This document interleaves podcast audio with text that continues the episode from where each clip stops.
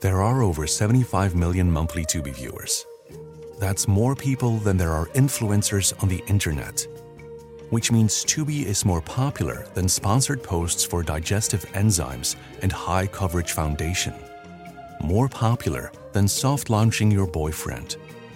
More popular than making boomers explode with rage when you tell them how much you make on a single post. Tubi, it's more popular than influencers. See you in there. Mr. Chief Justice, may it please the court. It's an old joke, but when an argued man argues against two beautiful ladies like this, they're going to have the last word. She spoke, not elegantly, but with unmistakable clarity. She said, I ask no favor for my sex. All I ask of our brethren is that they take their feet off our necks.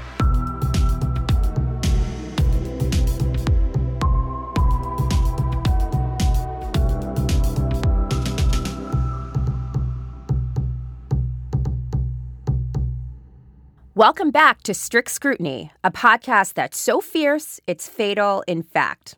Of course, this is a podcast about the Supreme Court, but not just the Supreme Court, the Supreme Court and the legal culture that surrounds it. We're your hosts. I'm Melissa Murray. I'm Leah Littman.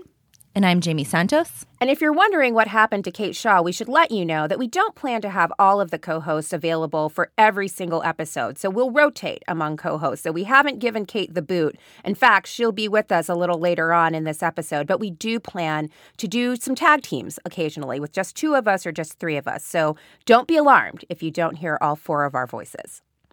Today, in this episode, we have a lot to share with you. So, first up is some sad news about the passing of Justice John Paul Stevens. We'll also have some updates on the census litigation, and we'll have a really interesting deep dive into the death penalty docket.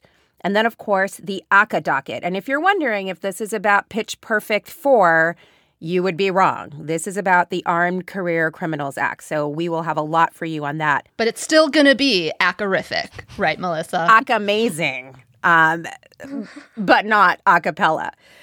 In the last part of this segment, we're going to turn to something that we hope will be a regular recurring feature called Strange Bedfellows, where we talk about the justice or justices that seem to depart from the ideological reservation to take sides with the other side. So please join us for what's going to be a really rollicking and fun second full length episode of Strict Scrutiny.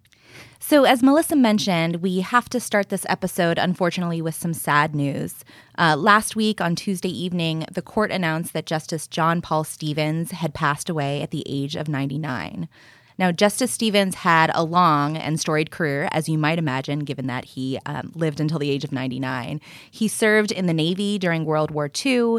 He clerked for Justice Rutledge in 1947, and he was a really well known antitrust lawyer in Chicago before he was appointed to the Seventh Circuit by Richard Nixon. And then, after he was appointed to the Seventh Circuit, about five years later, um, Gerald Ford appointed him to the Supreme Court.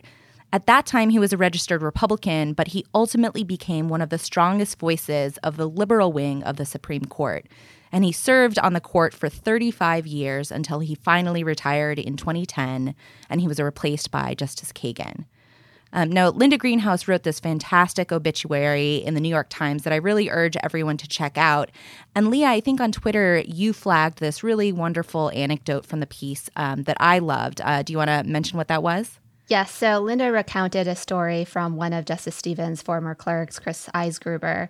And in that anecdote, he recalls how at a court function in 1993, um, the court had a reception for new law clerks, and apparently one of the older justices had asked one of the few female law clerks to serve coffee at the reception.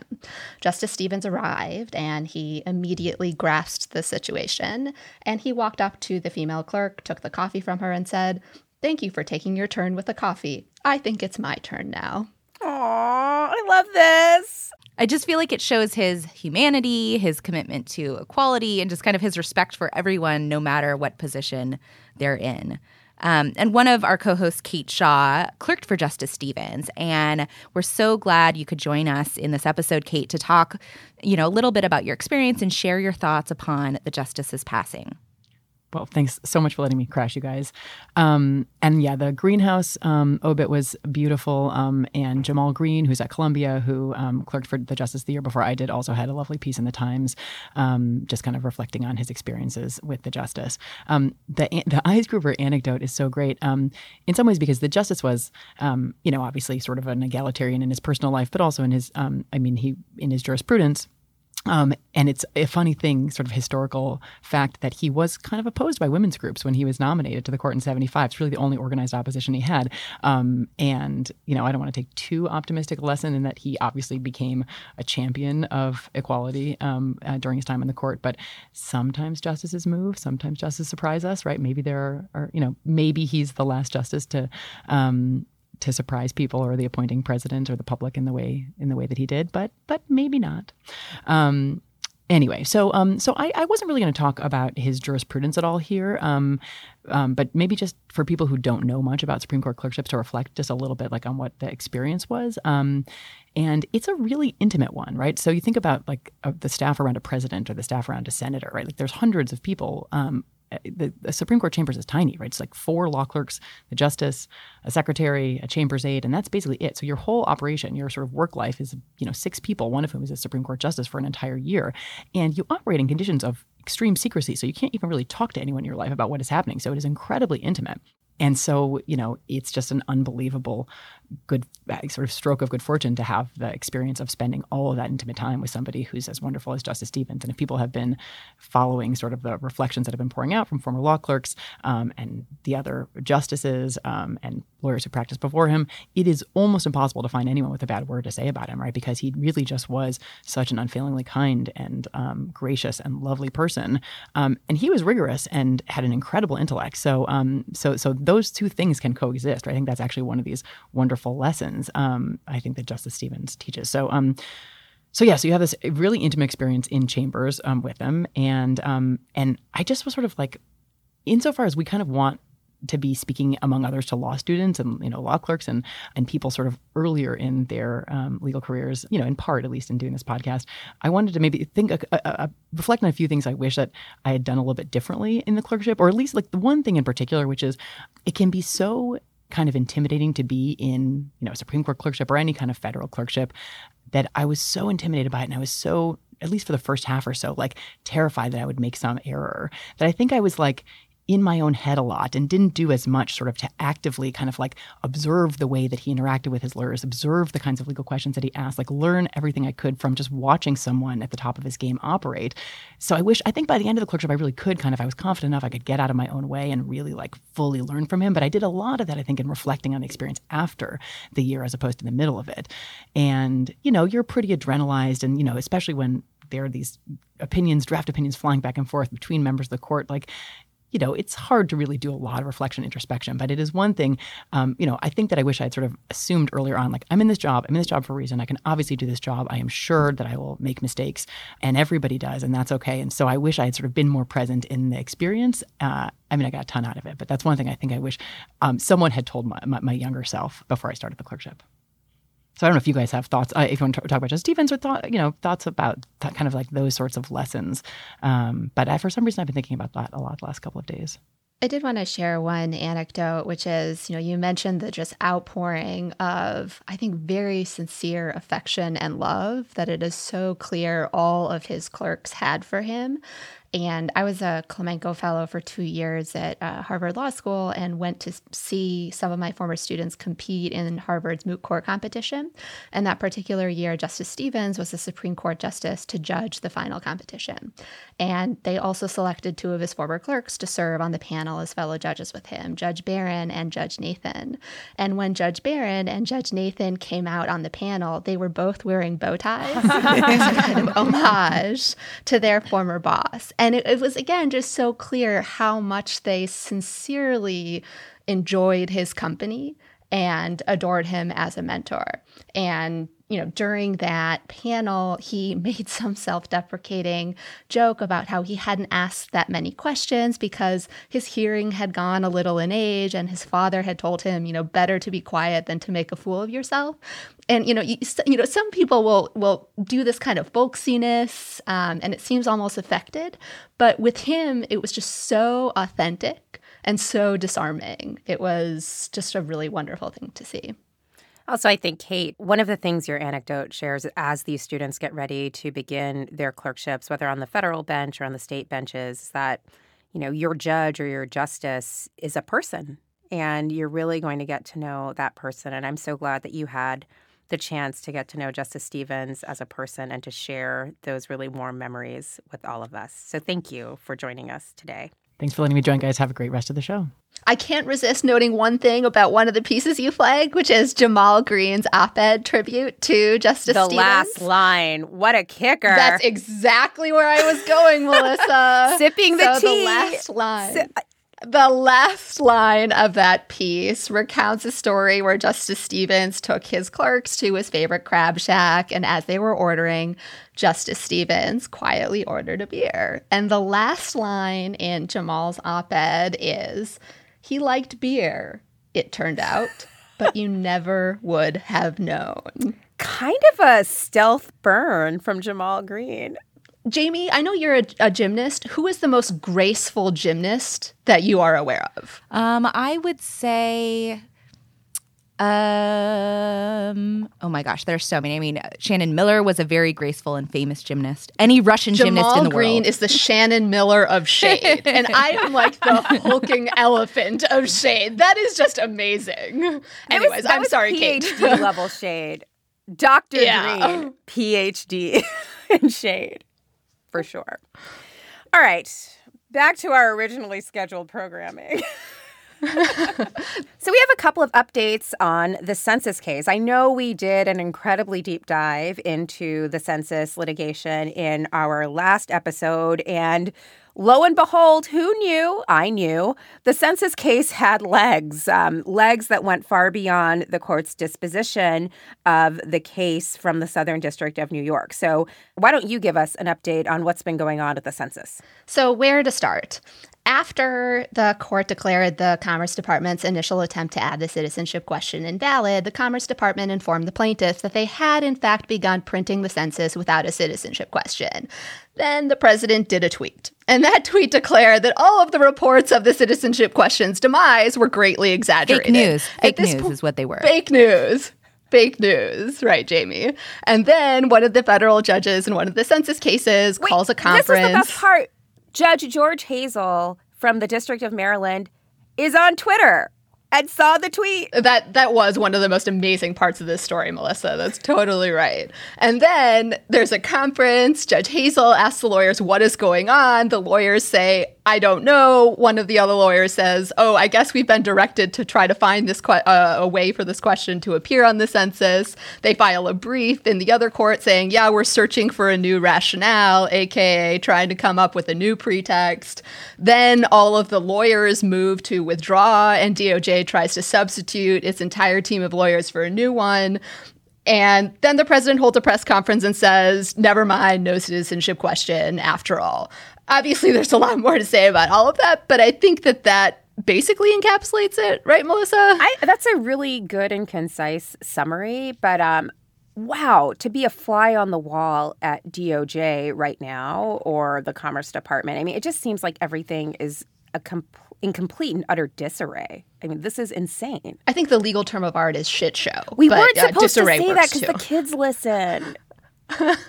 well, earmuffs, children. Earmuffs. My favorite part of the press conference was when the president said, We're going to get this um, data about immigration another way. And you know what? That's going to be even more accurate. And so I, I said, yeah, This is going to be even better. So this is a better way to do it. And I just was imagining the challengers' heads exploding as he said that, because that was their entire argument all along. Exactly. The way that he had proposed getting citizenship information not on the census was the plaintiff's entire point. You don't have to get it via the census. In any event, we can all say that the plaintiffs won a huge, bigly victory, bigly. And um, the census will not go to press with the citizenship question. But again, as we pointed out in our last episode, the damage may already have been done. So there are lots of communities who have been watching this litigation and will surely be deterred from responding to the census. I think the ICE raids that were supposed to happen last week exacerbates that kind of tension. Um, we've been seeing lots of tweets from people reminding individuals that they are not obliged to answer the door unless someone um, identifies him or herself as having a warrant or being authorized to come in. And I think the same kind of skepticism that might attend an ICE raid might also accompany a census taking interview. And so people might be reluctant to answer the door in those cases as well. So we have a lot of different things going on, all of which I think may combine to suppress the response rate for the census among certain underrepresented communities. I also think what this case points out and what happened kind of towards the end points out is how important the lower courts are. I mean, I know we are a podcast about the Supreme Court, um, but I somewhat suspect that absent some orders from the SDNY and I think the District of Maryland saying, no, you can't just withdraw. You need to give me reasons. What are you doing? No, you can't have an extension. You need to tell me this in two days. Otherwise, we're entering discovery.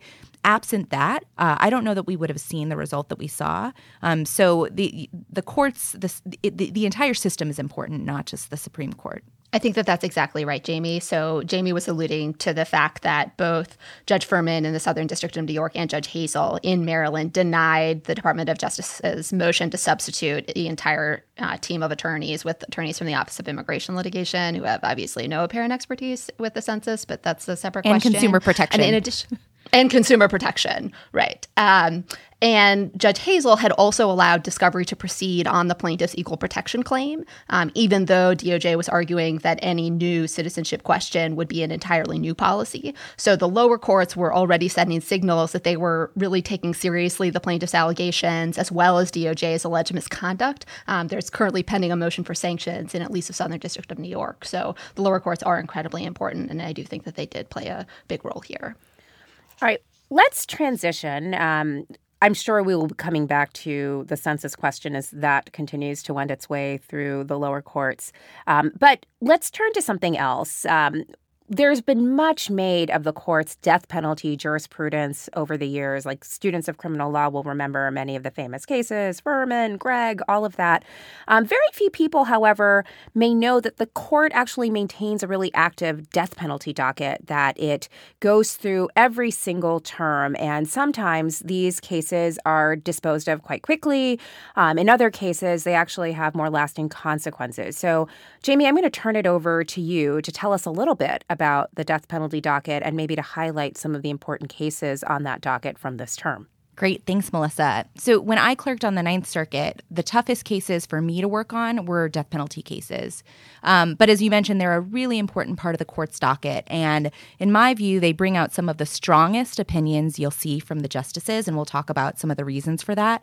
Um, but that was one of the reasons why we wanted to, to highlight these cases today. Uh, so, the court sees capital cases, capital and death penalty mean bas- basically the same thing. The court sees them in two different ways. The first way is through its regular docket, just like all of the other cases that the court hears. Um, so that would be either direct appeals of, of capital convictions or appeals of habeas decisions. And habeas decisions arise. Did you say habeas? I said habeas. The, That's the like bat, bat sign- signal for yes, me. yes, the bat signal went out. So basically, and, and uh, Leah, correct me if my, I'm wrong, but I did learn Fed courts from Dan Meltzer, so I feel like I know some habeas. Um, so habeas cases arise when an inmate tries to attack his conviction or his sentence after it becomes final. And this most often happens, but not exclusively, but most often when an inmate was, when, when an, uh, someone was prosecuted in state court and they went through all their appeals, but then afterwards they wanted to go to federal court to argue that either their sentence or their conviction violated the Constitution. Is that generally right? Yep. All right. Uh, so the second way the court sees capital cases is through its non-argued docket. And this happens when there's an inmate who is at immediate risk of execution. He's got an execution date set and he goes to court to stay that execution. And so Leah, why don't you talk a little bit about how the uh, about the kind of mechanics of how the court handles death penalty cases? Sure, Jaime. So the non argued docket includes stays, um, but it also includes cases that the court might dispose of without full briefing and argument. Um, but death penalty cases go to the court via stay applications often. And the way it works at the court is every week um, there's a clerk uh, who is a permanent employee at the court known as the death penalty clerk. And that clerk will send out a list of all of the scheduled executions um, over the next few weeks. The chambers will then assign one clerk to each execution, and that clerk will await any filings that might come in um, seeking a stay, for example, of execution.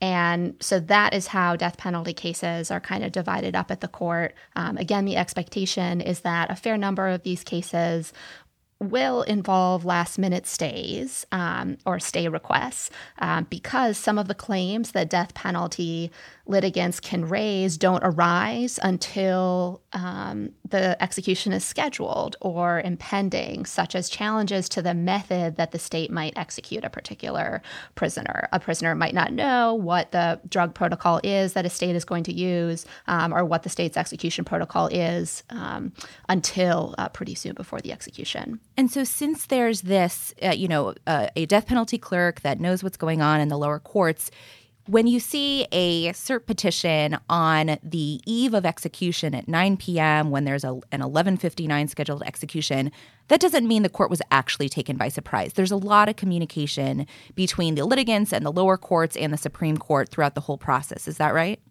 That's exactly right. And you mentioned the role of the lower courts because oftentimes the litigants can't really file the request sooner until the lower court has disposed of the stay application or whatever the claim or challenge is that's pending in those lower courts.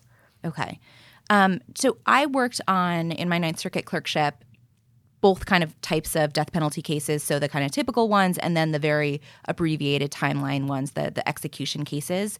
I found them really tough to work on, as I mentioned, in part because of the abbreviated p- timeline, but also because I, I kind of felt um, like if I couldn't convince my judge to uh, that I was, you know, of, of the position that I thought was right, or if I couldn't help him convince his colleagues, that I was basically responsible for someone's death. And I was curious what um, what your experiences were during your clerkships, if you had that same kind of sentiment. Well, on the Second Circuit, we did not really have an active death penalty docket, so happily I was spared from having to work on these cases because they just sound like they are incredibly emotionally draining.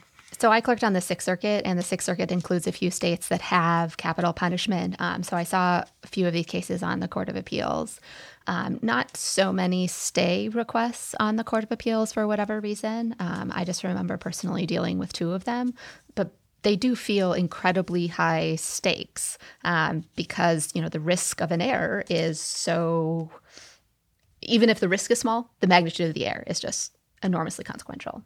And I think that what we'll see in the decisions from last term that we're going to talk about in a minute is this kind of emotional toll and the significance um, really affecting the way the justices write their opinions and interact with each other. Um, so let's talk. Let's start talking about that. You know, some explosive things happened on the on the court's death penalty docket, uh, and it all started with a case called Dunn versus Ray. Um, Melissa, do you want to talk about the facts of Dunn versus Ray a little bit?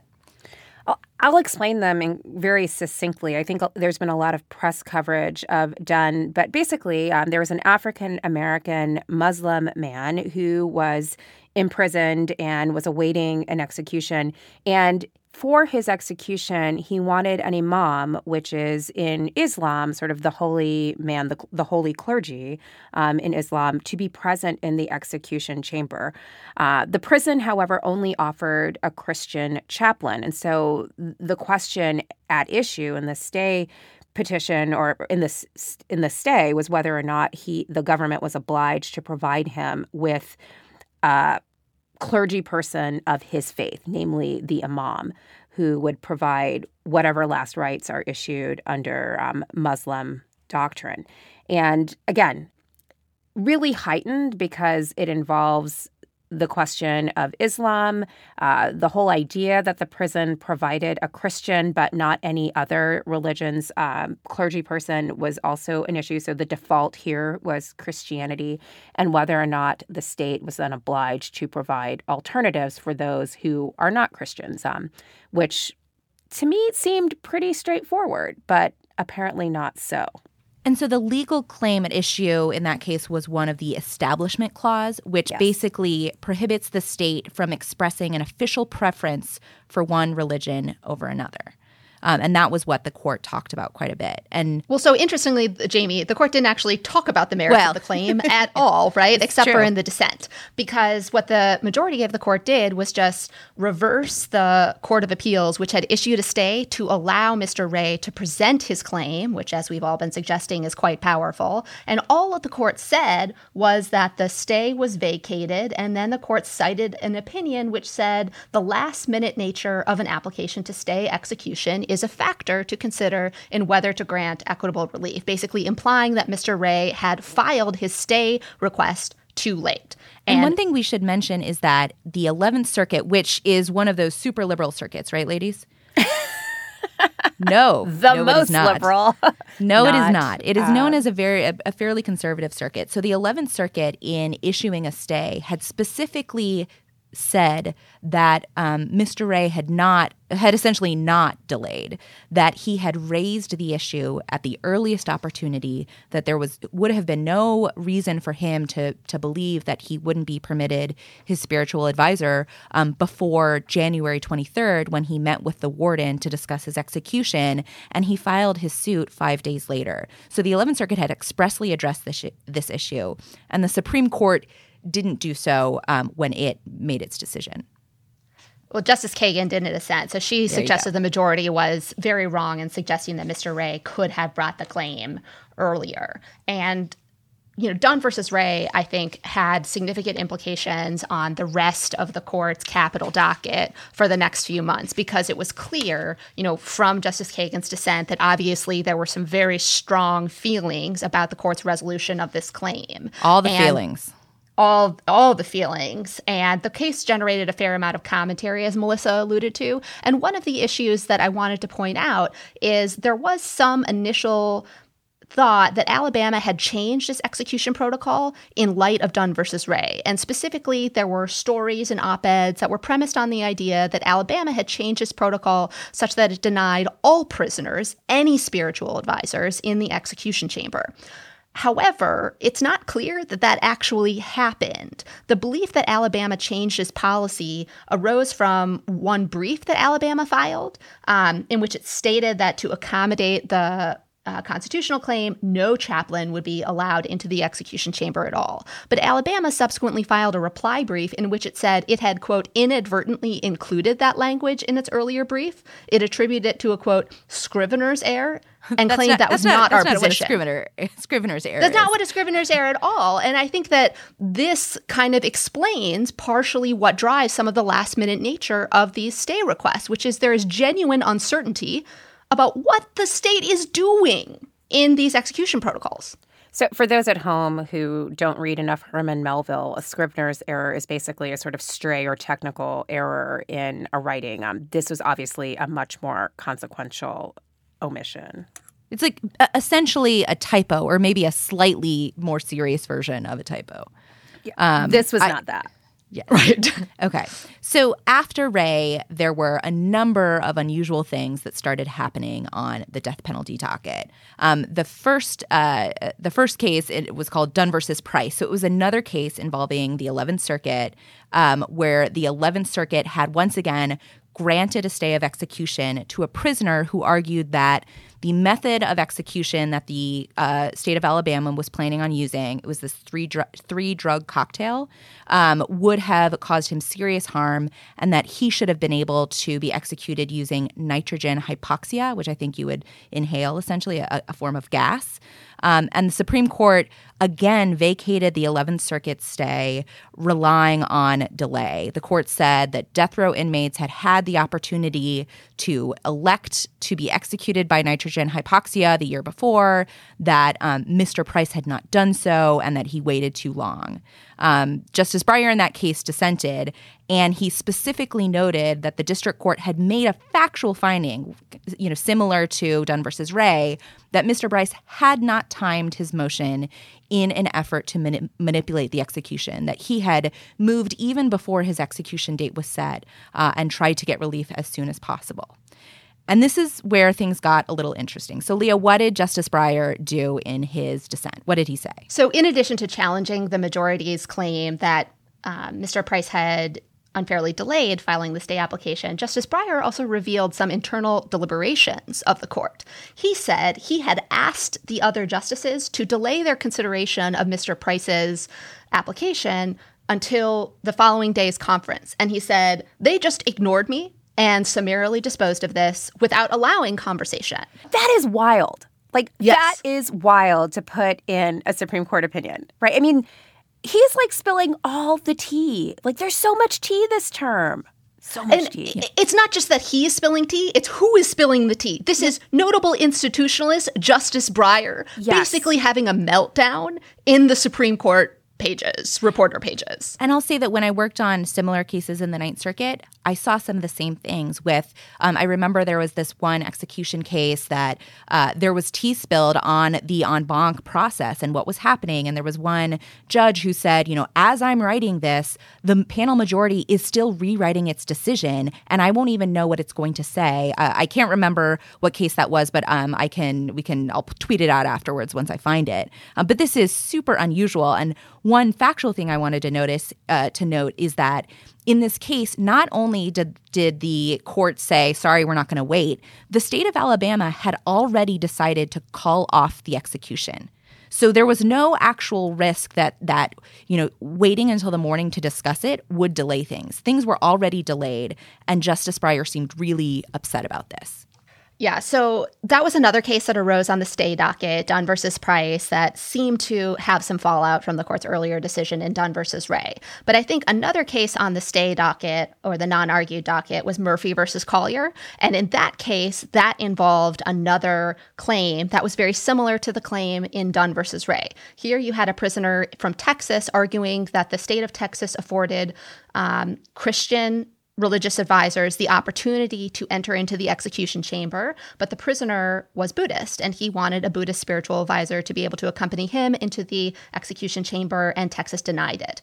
The Fifth Circuit, um, which is the court of appeals that oversees Texas, as uh, liberal as the 11th Circuit.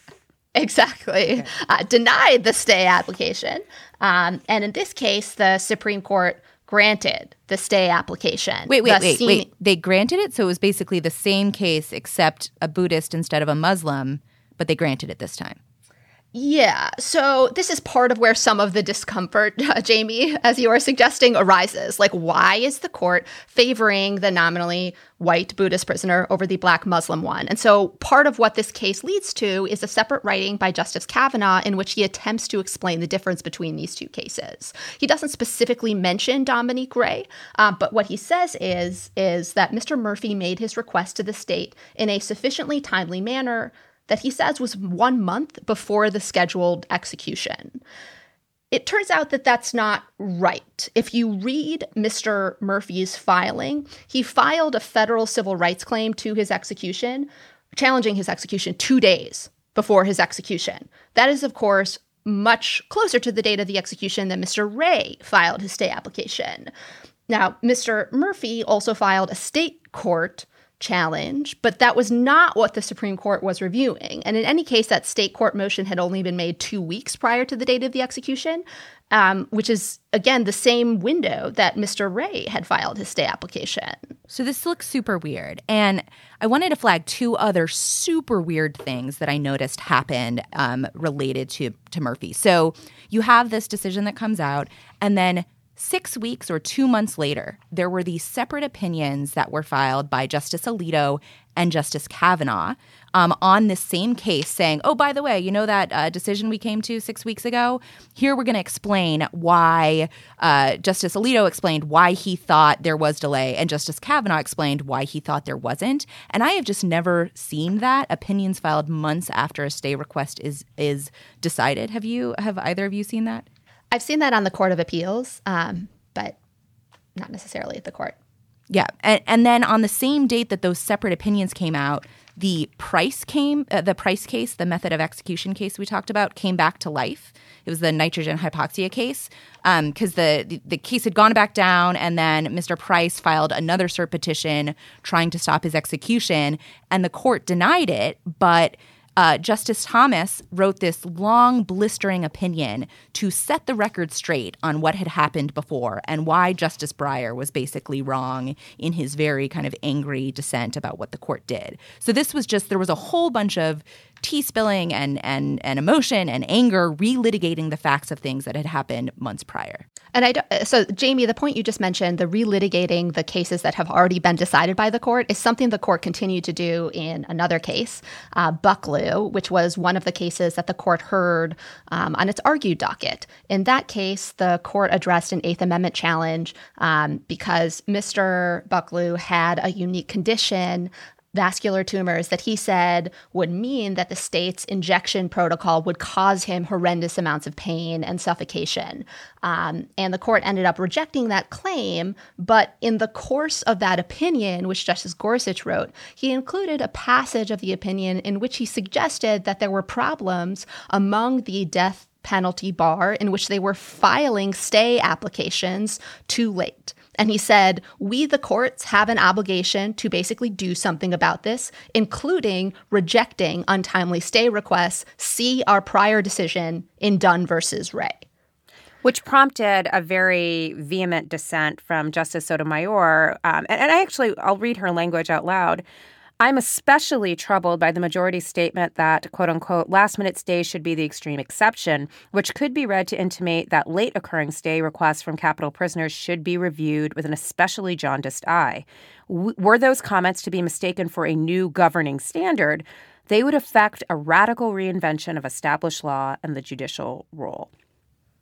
Is this, Melissa, your former boss, she just I mean, she nailed this one. Like she, she's she good. good especially so, in these criminal justice cases. So yes. let me offer a, a, a contrary view as, as kind of devil's advocate because I think what Justice Gorsuch was talking about here is that it is it has been a problem for decades that people when they're being executed all of a sudden come up with new claims and um, we don't want to be incentivizing as a court people from uh, p- we don't want to encourage them to, to be doing this over and over. I mean it, it creates it draws things out which um, makes the death penalty even more arbitrary and capricious. It um, throws the states into disarray. It's not like you can just execute someone a day later. You have to sometimes wait 90 more days for a new death warrant to issue. And so we need to be careful about this. Now I generally think that constitutional violations that are uh, irreparable uh, would would outweigh that. But is there a very legitimate concern with these frivolous filings being um, filed that uh, are just intended to kind of delay the inevitable? I just feel like that is again abstracting from a world that doesn't exist, particularly when he is using Dunn versus Ray as an example of the kind of last minute claims that the court is supposed to prevent. Alabama, the state at issue in Dunn versus Ray, had throughout the litigation attempted to conceal its execution protocol. That is, it was involved in litigation in which it argued that it could keep its execution protocol secret. So there's a reason why these claims are last minute. States are not disclosing what their execution protocols are, and the nature of their execution protocol protocols is partially what gives rise to these constitutional claims. And as we were saying earlier, the petitioner's ability to file these stay applications at the court also depends on the actions at the lower court. So to put the fault and presume that all of the fault lies with the death penalty bar is, again, I just think assuming a world that doesn't exist, particularly when you think about the incentives here. I mean, if you are actually thinking about who wants to stop their execution, why would the prisoner wait until the last minute, right? They want to stop their execution. Why not do it earlier? This is kind of like the same premise that operates in a lot of the court's habeas jurisprudence, where the court will say, oh, well, we're worried about giving prisoners the ability to raise a claim in federal court that they didn't raise in state court because they'll sandbag the state courts and not present the claim. If you think you have a winning claim and that that claim will under uh, uh, overturn your conviction or prevent you from getting a death sentence, well, you're going to raise the claim. And also, a lot of these claims, by their nature, arise later. So, for example, Mr. Bucklew's, that arose because he developed this condition later in time. So it's like he is not considering the nature of the claims that he is adjudicating, either in Dunn or in Bucklew, and also not considering why these claims arise last minute, given how states are treating their execution protocols. I think I agree with part of that, that there are claims, absolutely, where um, uh, where it doesn't arise to the last minute. But there are good reasons why people raise things last minute. You have bad lawyers until you you kind of have an execution that's almost set, and then there are these great. But then who should bear the fault for right, no, I totally lawyers? agree with that. I, I just I'm not sure that it's a totally fictitious world. I think that what I interpreted Justice Kagan or Justice Sotomayor to say is that we should, just shouldn't assume that all of them are frivolous just because that might be the case in some. We need to take each case as it comes to us and look at it seriously. Strict Scrutiny is brought to you by Americans United for Separation of Church and State. Missouri legislators said the quiet part out loud with their total abortion ban. Quote, Almighty God is the author of life, end quote. They also said, quote, God doesn't give us a choice in this area. He is the creator of life. Plus, quote, from the biblical side of it, life does occur at the point of conception, end quote. Religious extremists are forcing all of us to live by their beliefs, as in the Alabama IVF case. Americans United for Separation of Church and State exists to stop this kind of abuse. On the eve of the 50th anniversary of Roe, Americans United and their allies sued Missouri, representing 14 clergy from seven different denominations. AU's lawsuit challenges Missouri's abortion bans as a violation of the separation of church and state. AU's guiding light is freedom without favor, equality without exception. AU works with partners on all sides of the aisle, of all religions and none, to ensure the wall between church and state stands strong for all. Keep up with this ongoing case at au.org. There are over 75 million monthly Tubi viewers. That's more people than there are golden retrievers. Which means Tubi is more popular than using meat flavored toothpaste more popular than never figuring out what W A L K spells. More popular than kicking your leg when a human rubs your belly just right. Tubi, it's more popular than golden retrievers. See you in there. On this episode of Plant Killers, we'll explore one nation's most notorious fruit and vegetable killer, bad dirt. What makes bad dirt so bad? The answer? The ingredients. But fear not, true crime enthusiasts. This story has a happy ending. New Miracle-Gro organic raised bed and garden soil. It's made with quality organic ingredients from upcycled green waste like compost and aged bark. Unlike the other guys who can't say the same. Looks like bad dirt's murdering days are over. Thanks to Miracle-Gro. Join us next time on Plant Killers. Mom, I got the job in Manhattan. Do you have a warm enough winter coat? What about your car? I'm selling it with Kelley Blue Book Instant Cash Offer. How? I enter my license plate number, miles, condition, upload photos, and boom, an official cash offer from a local dealership. A cash offer instantly? Oh, did you call Aunt Stella? She's right there in Massachusetts. Mom, I literally just got the job. Not everything is as simple as selling your car with Kelley Blue Book Instant Cash Offer. Price it, fix it, trade it, sell it, KBB.com it. And now we get to the best part of the episode. Sorry, so, Melissa. No, you want to jump in. No, I, I was like, look, so when I first got the episode notes for this episode, I was so excited because in addition to being a fan of Meghan Markle and the British royal family, I also love college a cappella.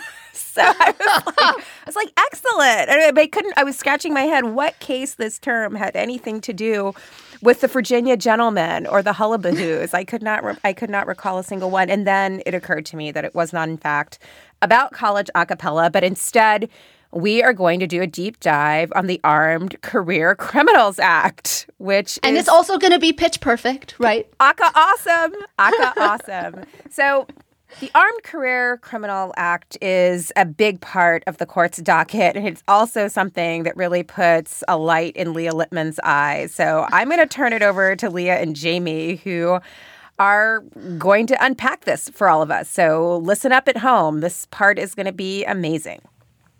This is the moment you've been dreaming, uh, dreaming for, Leah, isn't it? Dreams really do come true, girls and boys. All right. So, why don't we start at the beginning? A very good place to start. Um, why don't you just explain what ACCA is? What is the statute? When does it apply, just as a kind of general matter? Armed Career Criminal Act is a statute that creates some enhanced penalties, um, largely for a set of crimes that are unlawful possession of a firearm. So basically, some individuals who unlawfully possess a firearm are subject to a 15 year mandatory minimum rather than a 10 year statutory maximum if they have certain prior convictions, namely a certain number of prior convictions for violent felonies or serious drug offenses. So, since the, this carries a, the enhancement carries a significant penalty, I assume that these predicate crimes are clearly set forth in ACCA to avoid any confusion by the courts or by the individuals who are subject to them, right? That is also not the world that we live in, Jaime. Um, uh, the Armed Career Criminal Act defines violent felonies in a few different ways in a few different places. Um, among other things, it enumerates certain offenses that are considered violent felonies, like burglary or arson. It also lists any felony that has an element of the use of force as a violent felony. Um, and then it contained a residual clause that said anything that otherwise involves a substantial risk of force against person or property is also considered a violent felony. Those are not super well defined. Okay, so then how have courts figured out what crimes count as predicate crimes? So they use something that's called the categorical approach, which is basically if you are about to become a federal law clerk, something that is going to occupy a significant amount of your time. The categorical approach says when we are determining whether a state prior conviction counts as a violent felony, we ask whether the offense by its nature um, that is, the elements of the offense, the way the state defines the offense, falls within the general federal definition of a violent felony. Um, so that's what the categorical approach is. So basically, you ignore how the crime was actually committed and you just look at how state law defines it? Yes. So the lingo is you aren't concerned with the defendant's actual conduct um, versus the generic offense. That's what okay. you're interested in. Okay, and so I I follow you on Twitter, obviously, uh, and it seems like I also follow you, Jaime. yes, it seems like every other week you are rejoicing in ACCA grant, and the alarm bells go off, and the bat signal uh, goes up in the air. Um, why are there so many ACCA cases? I think it's because it's a poorly drafted statute that was quickly assembled. Um, and so that generates a lot of confusion in the courts of appeals. But part of the sheer number of ACCA cases also arises because the statute sweeps in, you know, 50 different states, 50 different definitions of crimes. And so there's a lot of diversity among how states define crimes. And so that is also going to create some inevitable uncertainty in whether particular state crimes qualify as ACCA predicates. To, to give us a bit of a flavor on the type of ACCA cases that come before the court, can you um, tell us some of the cases that the court decided uh, this term? Yes, I can. So, first, there's Sims and Stitt um, that addressed whether entry into a vehicle that is customarily used or adapted as um, a dwelling counts as burglary for purposes of the Armed Career Criminal Act. There was also Rehaif, um, which addressed whether you unlawfully possess a firearm if you don't know that you are unauthorized to be in the United States. So ACCA makes it unlawful possession of a firearm if someone who is unlawfully present in the United States um, uh, possesses a firearm. And so the question in there was whether you have to know you are unlawfully present. Then there was Stokeling, whether Florida's definition of robbery qualified as robbery um, because it had uh, an element of the use of force uh, for purposes of the Armed Career Criminal Act. There was Quarles, um, also addressing whether a particular state statute qualified as burglary for purposes of the Armed Career Criminal Act. Um, and then Davis, which involved a constitutional challenge to another provision of ACCA. Uh, just because I like rhyming and because Melissa has done such a good job with the rhyming this episode, I wanted to mention that ACCA's rhyming twin, DACA, made an entrance in the Rehaif case, right? Yes. So um, as I was kind of alluding to, the question in Rehaif was whether um, a defendant is guilty of unlawfully possessing a firearm if the person is unlawfully present in the United States but doesn't know they are unlawfully present in the United States. And so one of the hypotheticals is if you have a DACA beneficiary who, for example, thinks um, they are lawfully present um, but may not be, um, is that person potentially um, guilty of unlawful possession of a firearm. And that came up quite a few times at oral arguments. So I think it's a kind of a good example of how current events and and you know concern for people who um, might be truly innocent, um, uh, you know, appear to the court. Uh, all right, so. These ACCA cases involve statutory interpretation. As you mentioned, there are a ton of them, so the court is often looking to its own prior decisions. Um, so, what do they tell us about how the court treats statutory text? So, when we think of statutory interpretation cases, um, usually we think of the justices as dividing into two different camps. On the one hand, you have what's known as textualism or textualists. On the other hand, purposivism or purposivist. Textualism is nominally the idea that it, in deciphering what a statute means, we care about the statute's text.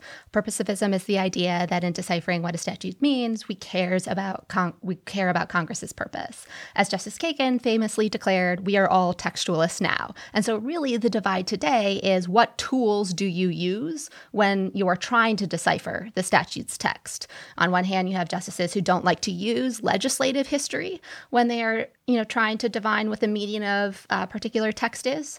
Um, other justices are okay with using legislative history. Or you have justices who want to consider the broader context or structure of a statute um, or you know legislative context, and other justices who say, no, I would prefer to narrowly focus on this one word or more you know different grouping of particular words in a statute. Um, so I think that that's probably a more accurate summary of the division on the court now as opposed to the divide between textualism and purposivism. Okay, so what are some of the specific techniques that the court has used in looking at ACCA in, in particular? So, I think the one that we saw a lot this term is a technique I kind of think of as state counting, which is because ACCA creates a general federal definition of certain crimes, violent felonies or burglary or arson, we have to figure out whether certain state crimes fall within that general federal definition. Because there's no definition section, basically. Naturally.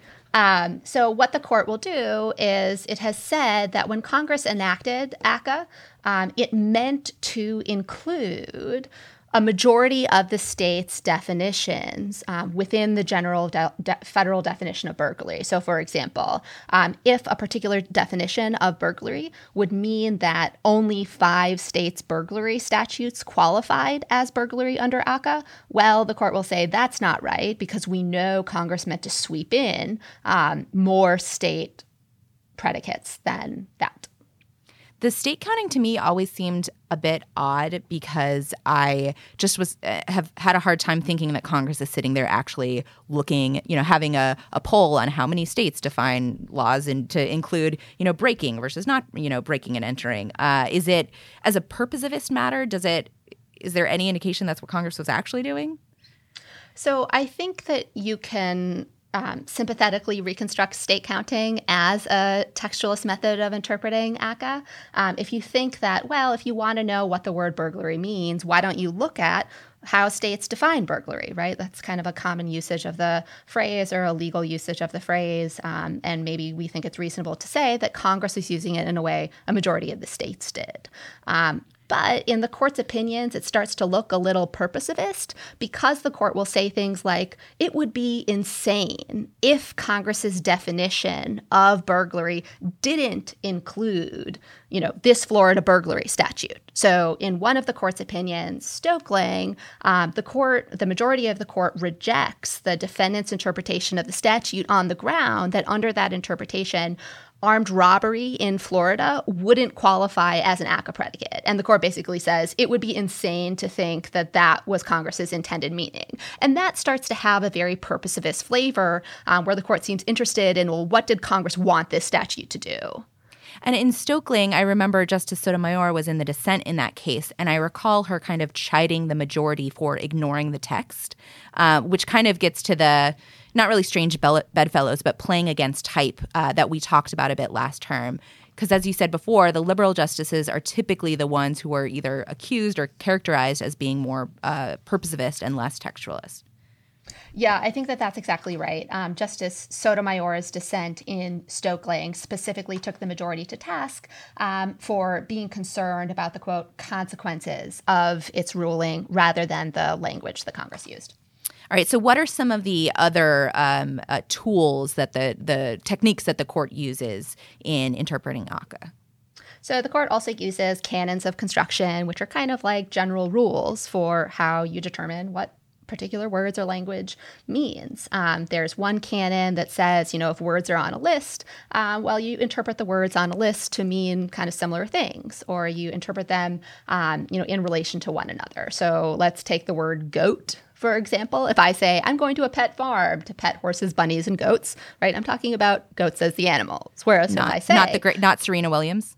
That's what I right. It's Serena Williams is a fierce queen, a role model, and the goat. Right. I am calling her the greatest of all time. Whom you are not allowed like to pet. You are not allowed to pet. exactly. Don't do it. Don't do it. Serena Don't Williams. Do it. Exactly, Melissa. so many of the canons of construction I learned about in law school. I took leg reg from Adrian Vermeule. Um, they talked about these kind of uh, the rules you're talking about, wait, wait. what the text looks like. Leg reg. Yes. Legislation reg? and regulation. Okay, they're like, like I thought it was like Adrian Vermeule's leg day or something. Like oh no! oh no! No no no no! I I can't I can't unhear or unsee that, Melissa.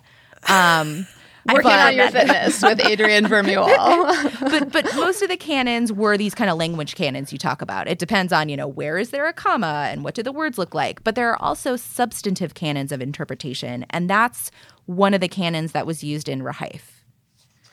Yes. So substantive canons of interpretation aren't, you know, general rules for what any word in any context might mean. Substantive canons are based on some idea about what the world is or should be. So, for example, in Rehaif, the court relied on the canon that when Congress defines a crime, it is often most concerned with the defendant's mental state. Because when we think about criminality and wrongfulness and bad acts or bad actors, well, we are really concerned with people who intend to do bad acts. And so that is a substantive idea about what it means to do a crime or be a criminal and what we think the nature of criminal law is. And so that was part of the driving force of the court's opinion in Rehaif, a more substantive canon of interpretation. Okay, so I, am sure we're going to talk a ton about canons of interpretation uh, next term when we um, launch fully. But let's let me ask you a cu- couple questions about something else we talked about last episode: stare decisis. Has the court stayed pretty consistent in its approach to deciding ACCA cases? I don't know whether to laugh or to cry, Jaime. Um, so, in several of the court's opinions this term, uh, the court was basically confronted with a question about how seriously should we take your language in a prior case. So, for example, in Sims and Stitt, the court was deciding whether um, entry into vehicles that were customarily used or adapted for overnight um, stays counted as um, burglary for purposes of ACCA. And in two prior cases, the court had suggested not. So in a prior case, Taylor, the court had said, well, some states define burglary in a way that sweeps more broadly than the general ACCA definition of burglary. Um, including entry into vehicles. And that seems to imply that entry into a vehicle isn't um, burglary for purposes of ACCA. And in Sims and Stitt, the court basically says, eh, don't take that language too seriously, didn't mean that. Um, and then, of course, in Stokeling, the court has to answer whether um, common law robbery under Florida law qualifies as having an element of force, even though it had previously said that common law battery did not, because the element of force that is required under ACCA includes violent force or a substantial degree of force. Um, and in that prior opinion, um, that's what the court had defined the element clause of ACCA to mean. And in Stokeling, the court kind of says, eh, you know, we meant that, but maybe only in the context of common law, battery, not robbery. So in both of these cases, it seems like the court is saying, you know, take us seriously, but maybe not literally. And that's something that Justice Sotomayor talked about in her Stokeling dissent, right? Yes. So she just excerpts full on the entire paragraph of Johnson in which the court defined what kind of force is required under ACCA. And I think, again, it is clear that the court was saying it requires more than just a risk of any kind of force. It requires violent force, substantial degree of force, not the kind of force that is uh, happens if, for example, someone takes your purse and just like brushes up against you or touches you, um, which you know qualifies as Florida robbery. All right. So I am sure that as next year and the and the year after progress, we're going to see more of these ten- this tension with uh, looking at prior decisions and what uh, methods of interpretation you use. But we can't go through this without mentioning the last uh, case from this term, United States versus Davis. And in that case, it seemed like the court more closely adhered to its prior decisions. What was that case about? Yeah, so Davis, as I um, noted briefly, was just a constitutional challenge to one provision of ACCA, um, and specifically its definition of violent felony. And that provision in ACCA defined violent felony the exact same way as the general federal definition of violent felony in another provision of the Federal Criminal Code, Section 16B. And in the court's prior opinion in Dimaya, the court had held that language unconstitutionally void for vagueness. It was too unclear. We have no idea what it means. And so the question in Davis is, you know, is that same language unconstitutionally vague? And obviously the court said, yes, it was. Um, so there wasn't really a question about whether um, it was unconstitutionally vague.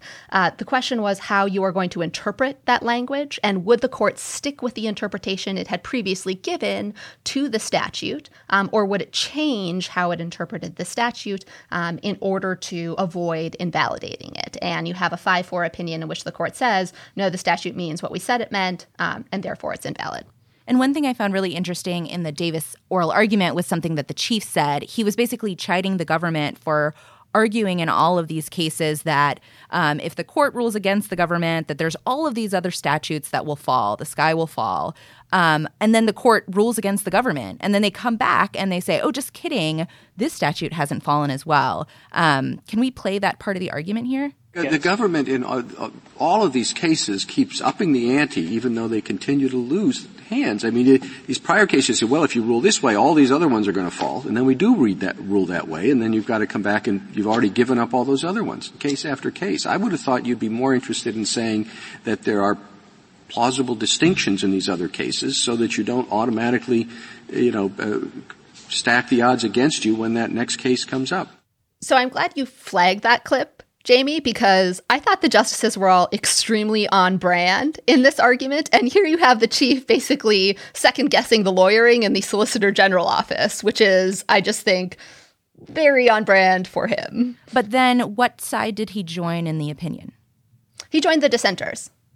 Okay.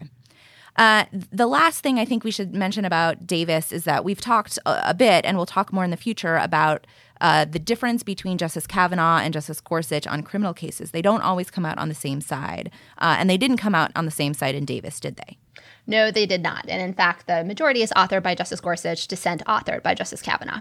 All right. So we'll keep an eye on that uh, more going forward, and that I'm sure will be part of our Strange Bedfellows um, section uh, in the future. But before we move on, can I just ask a question, Leah? Like, there are a couple of threads here that seem to unite. And so, maybe just sort of to bring it all together, can you tell us how all of these ACCA cases fit together and what that might mean for the upcoming term that we are about to see launch in October? Oh, can I ever, Melissa? Um, all of the ACCA cases are um, interestingly re- related. So, first, I think you have a question about what the court's opinion in Stokeling actually means, because there the court held that Florida Florida, robbery qualified as having an element of force. Um, and the dissent accused the majority of defining element of force as it is used in ACCA differently for purposes of Florida robbery than it did in its prior opinion in Johnson for purposes of battery. And on one hand, you would think, wow, that's absolutely insane, right? Of course, the same phrase in a statute can't mean one thing in one context and another thing in a different context. It's the same phrase, same provision, and whatnot.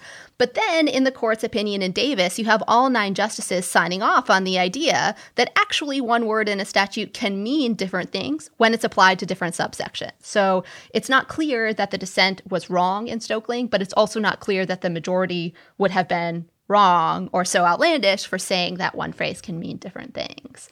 Um, something else to really watch for next term is whether the so called categorical approach that Jaime and I alluded to is long for this world.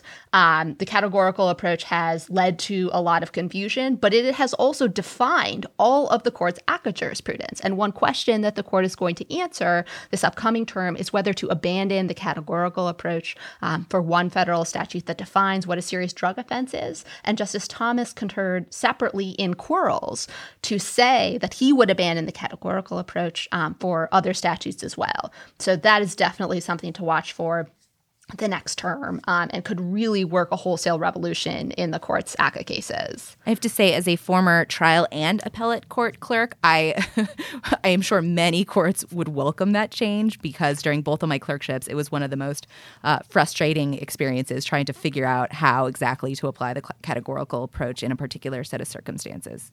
One other thing that I just wanted to flag, since this is kind of a Justice John Paul Stevens appreciation pod, is a potential Second Amendment challenge to the Armed Career Criminal Act because the statute prohibits possession of firearms by um, a large categories, several different categories of persons.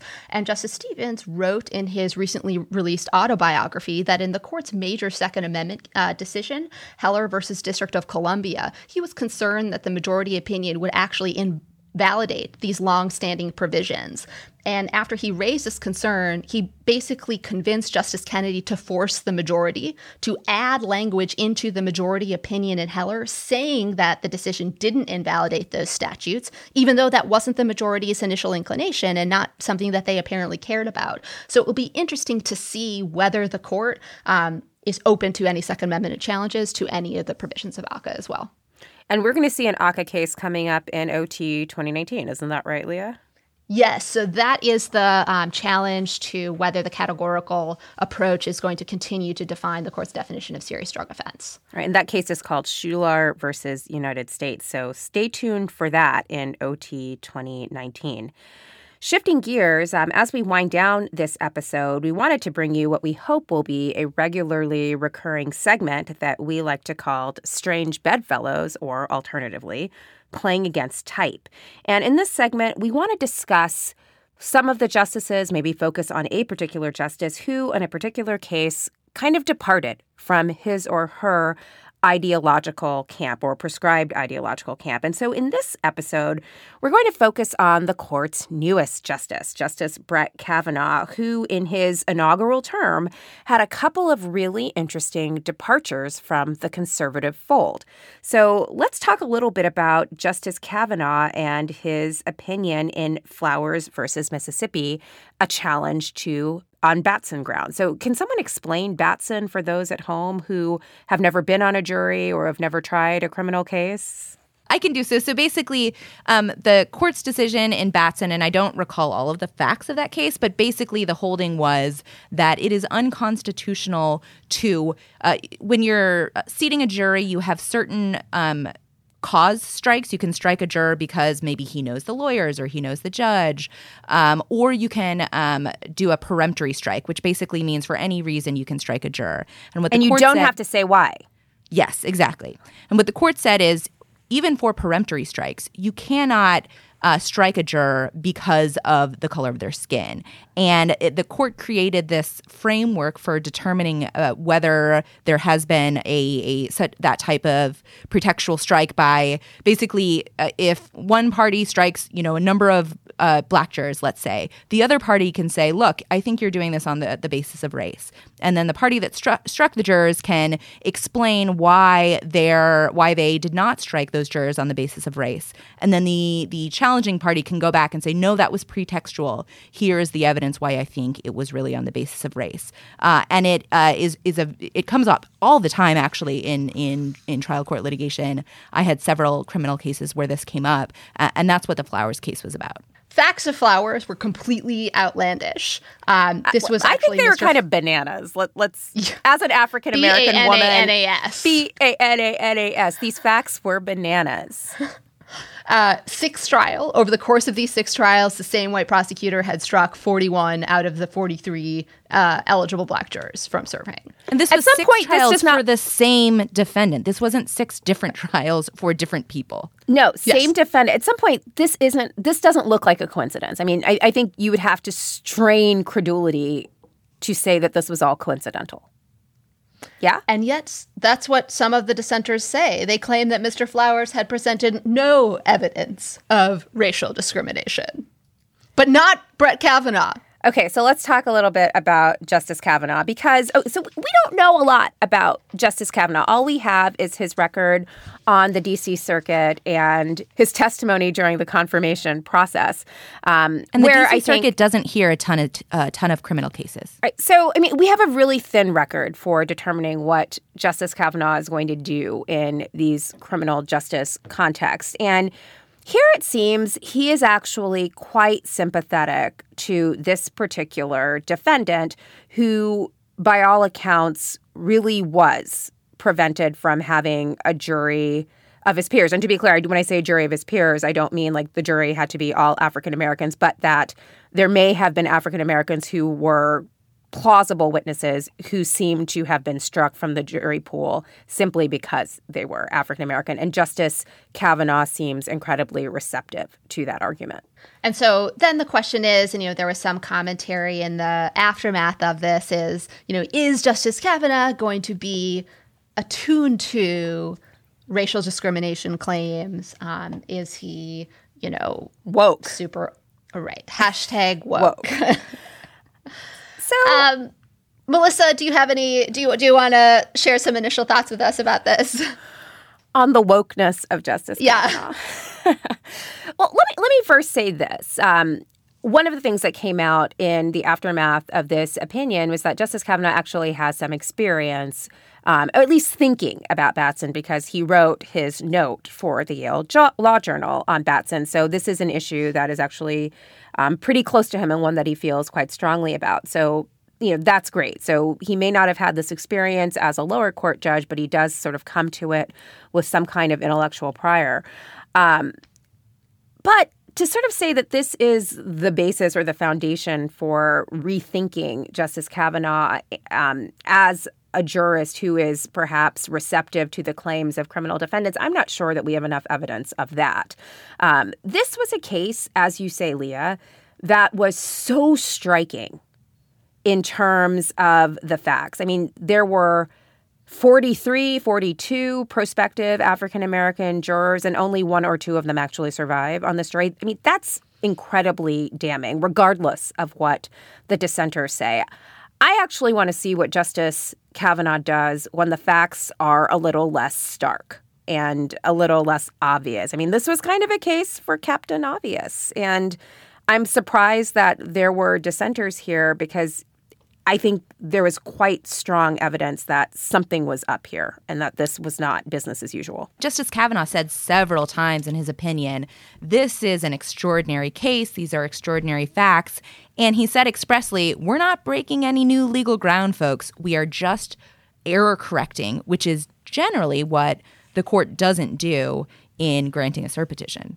Even Justice Alito voted here. I mean, no, no one is saying that Justice Alito, um, on the basis of this decision, is woke, and so I don't think we should ascribe Hashtag that. Woke Lido. I'm saying it now. but but I think everyone agrees that the facts of this case were incredibly extraordinary, and that we are not likely to see a case where the facts are as stark as this in the future. What we are likely to see are perhaps more nuanced cases where the prosecutor does a better job of perhaps masking um, if there is racial discrimination at work, masking that discrimination um, with other more acceptable reasons for excluding a juror. I just wanted to uh, mention one of the additional facts that we haven't talked about, which is that the statistics indicated that the prosecutor asked on average 29 times more questions of prospective black jurors than white jurors. So, speaking of the prosecutor's ham handed, blatant, obvious racial discrimination. Again, the facts of this case were just very striking. Um, it also came out of the county um, that Fannie Lou Hamer uh, uh, came from, where she was like beaten. This is the woman who is, you know, on the name of the Voting Rights Act. So it is a county with a real history of racial discrimination in addition to these stark facts in the particular case. So you put all that together and it's not exactly like you have to be on the cutting edge of understanding um, all of the different manifestations of race discrimination to say there was a Batson violation here. You don't need to be a Bryan Stevenson to to rule in in favor of the defendant here. And just to add a tiny bit of color to what Batson challenges look like in practice. Because by the time they come up to the court, there's statistical data and there's all of this, you know, all of these well developed arguments. In practice, a Batson challenge is usually a sidebar. You have about 45 seconds to try to make an argument um, and to explain why it's pretextual or not. You don't have the time for data analysis. So it's pretty extraordinary for a case to come up with this good of a record, really. I guess while we're talking about this idea of playing against type or strange bedfellows, I, I don't think that Flowers is necessarily a foundation for declaring Justice Kavanaugh firmly in the liberal camp on criminal justice issues. I think, you know, we he's going to have a long career on this court. We will see his philosophy on criminal justice cases unfold. This case was I mean, I think I would be more worried if he had not voted with the liberals on this case. I, am not particularly surprised that he did, just because the facts of this case are so jarring. And honestly, the outcome should be so obvious. All right. So that is all the time we have for today. But before we leave you, we wanted to highlight some of the reviews that we've gotten from listeners. We are so excited that you are excited about this podcast, and we love reading your feedback. We hope that you've seen in this particular episode that we've tried to be responsive to your incredibly helpful and constructive feedback. But Leah's going to call. Our phones were off. Our phones were off this time. Um, we tried not to cough too much, and we tried to say everybody's name so you could get to know us. Uh, but Leah's going to call out a couple of especially fantastic um, listener reviews that you all channeled to us. So, Leah, I'm going to turn it over to you to highlight some of the best of the last couple of weeks. Pun yes, Watch I, 2019. I did just want to echo, Melissa, what you said, which is, you know, we were all really excited to start this podcast. And it is just so exciting and encouraging and like really touching to hear that people are also excited about the kind of podcast that we wanted to put together. Um, so uh, I did want to highlight uh, a few of just really enjoyable tweets and comments that um, we came across. Uh, so from the handle at clever handle one two three, very clever, very clever. Uh, when it comes to SCOTUS podcasts, there are no other alternative channels of communication. An amazing pun on the strict scrutiny standard of review. Very nice. Very nice. Full marks for that one. Full marks for that one, Cle- indeed. Clever Handle From, actually had a couple that were very good. So they did. Um, so uh, I also wanted to highlight one from at Colleen B. Barnett, who says, uh, "Smart SCOTUS commentary, shade thrown, tea spilled." subtle digs in the form of case citations.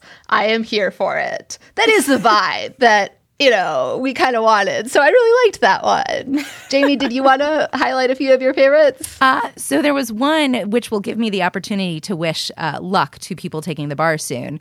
Um, so at Hannah Mora said, Thanks, Strict Scrutiny, for reminding me that law is interesting and important and worth caring about when bar study is soul crushing and tedious and boring, and also very fantastic closing mu- music. Uh, I loved the closing music as well. I'm not sure if that was Yulia or Melody or just the combination of the two of you. Um, but definitely good luck to everyone studying for the bar right now. I know it's really hard, um, but you can do it and we will be here for you when you're done. Um, I want to call out at John Rutenberg, who on July 4th made my whole day. John writes in um, on Twitter to say, I enjoyed your inaugural episode. Intelligence, expertise, and humor in a happy blend. As a bonus, I finally figured out that Starry Decisis is not a famous Van Gogh painting. That's what we're here for, John. we're just clearing everything up for you. Thank you so much for tweeting at us, for subscribing on your favorite podcast platforms. You can continue to follow the four of us on Twitter. You can also follow the podcast on Twitter. And of course, you should subscribe if you haven't already done so on your favorite podcast app. But for this episode, that's all the tea we have to spill. But don't worry, we're filling up for the future. And we will be back soon with more, uh, one more episode before we launch officially for OT 2019. Thanks so much for listening. And thanks, as always, to our wonderful producer, Melody Rowell.